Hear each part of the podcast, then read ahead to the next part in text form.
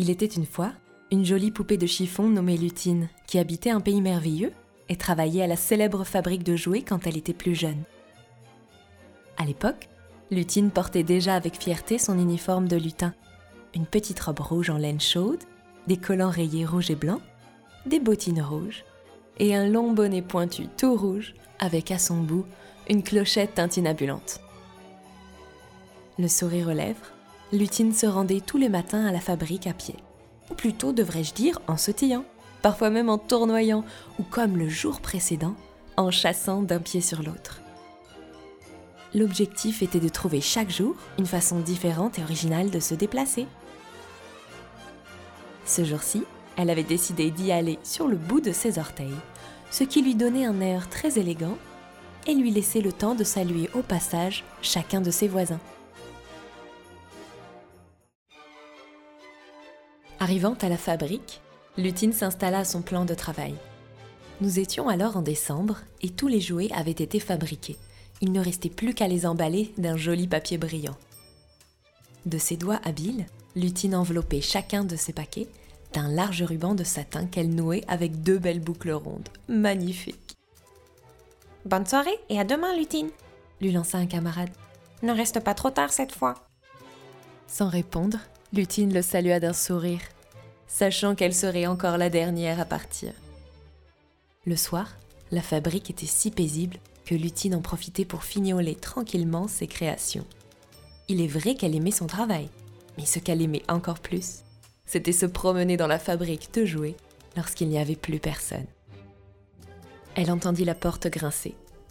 Le dernier lutin venait de sortir. Oh, c'est l'heure d'aller faire un tour dans la fabrique, se dit-elle. Il restait quelques jouets qui n'avaient pas encore été emballés et attendaient sagement que l'on vienne jouer avec eux. Lutine sans hésitation s'élança joyeusement, sautillant à travers les galeries. Sur le premier rayon se trouvaient des petits soldats de bois.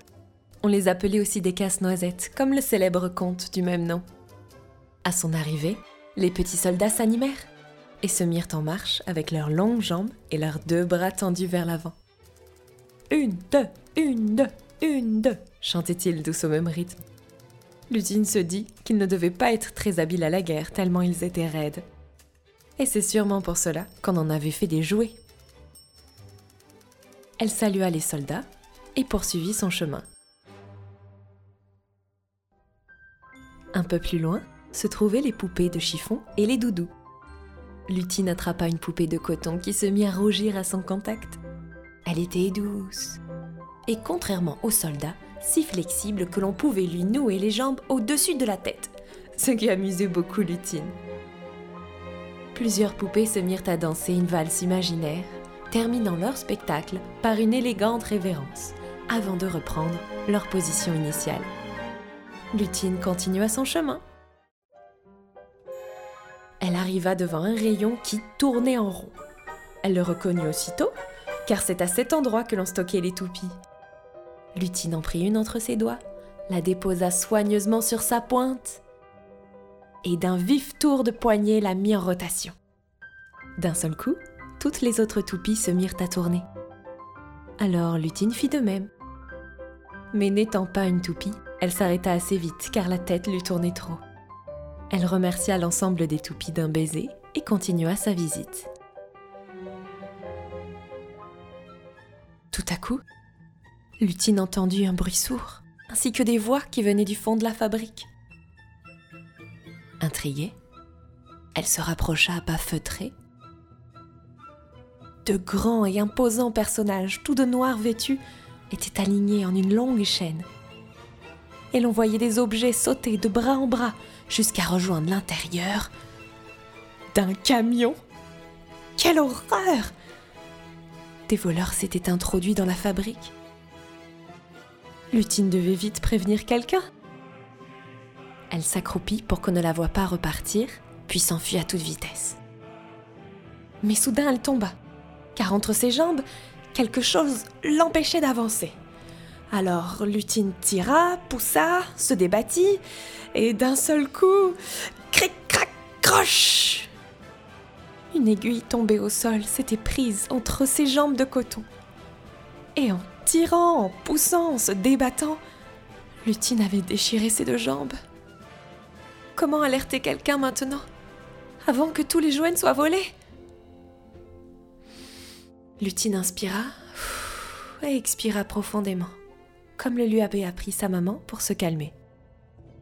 Le téléphone n'était plus très loin, se dit-elle. J'irai en rampant s'il le faut. À la seule force de ses bras, Lutine avançait. Mais la galerie était longue, très longue. Et Lutine se sentait épuisée. Elle n'arrivait plus à avancer.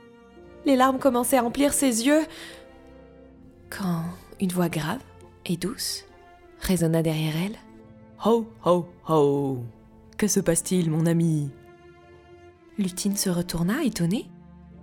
Devant elle se dressait un personnage, le personnage. Vêtu de rouge de la tête aux pieds, d'une grande barbe, avec des joues rosées et un large sourire. Mais, mais, bégaya Lutine, ce n'est pas possible. Est-ce vous, Père Noël? Euh, Je vais dire, patron Personne n'avait jamais vu le patron. Certes, oui, tous les lutins de la fabrique en avaient entendu parler, et son visage était partout. C'était une superstar ici. Mais on ne le voyait que sur des affiches, ou bien dans notre imaginaire. Oh oh oh, oui, c'est bien moi. En même temps, je suis un peu chez moi ici.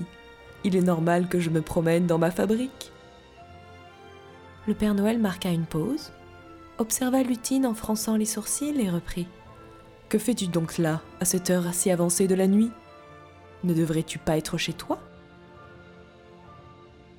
Alors Lutine rassembla son courage et raconta tout ce qu'elle avait vu, les voleurs, le camion, les jouets qui disparaissent. Père Noël sourit de plus belle et dit tendrement. Nous sommes la nuit du 23 décembre. Il est grand temps de charger ces jouets par milliers dans ma hotte. Ces personnes que tu as vues ne sont pas des voleurs, mais d'autres lutins et lutines qui travaillent à remplir ma hotte. Et moi, j'irai faire la distribution la nuit prochaine. Lutine était soulagée. Son imagination avait pris le dessus. Et ces personnes qu'elle voyait grandes, sombres et méchantes étaient en fait semblables à elle-même. Enfin, elle au moins avait encore leurs deux jambes, pensa-t-elle d'un air triste. Ne t'inquiète pas pour ça, et laisse-moi faire.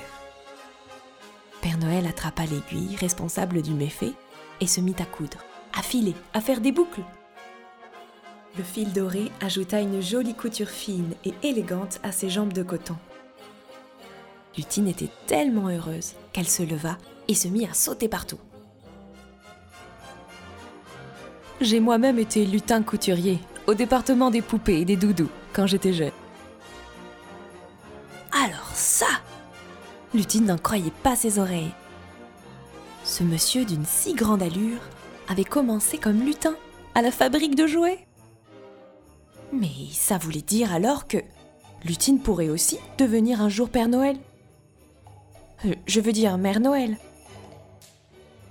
Elle en avait toujours rêvé, mais sans réellement y croire. Effectivement, mais c'est un métier bien différent de lutin, reprit le Père Noël. Et ce n'est pas toujours facile car on travaille le soir où tout le monde est en famille.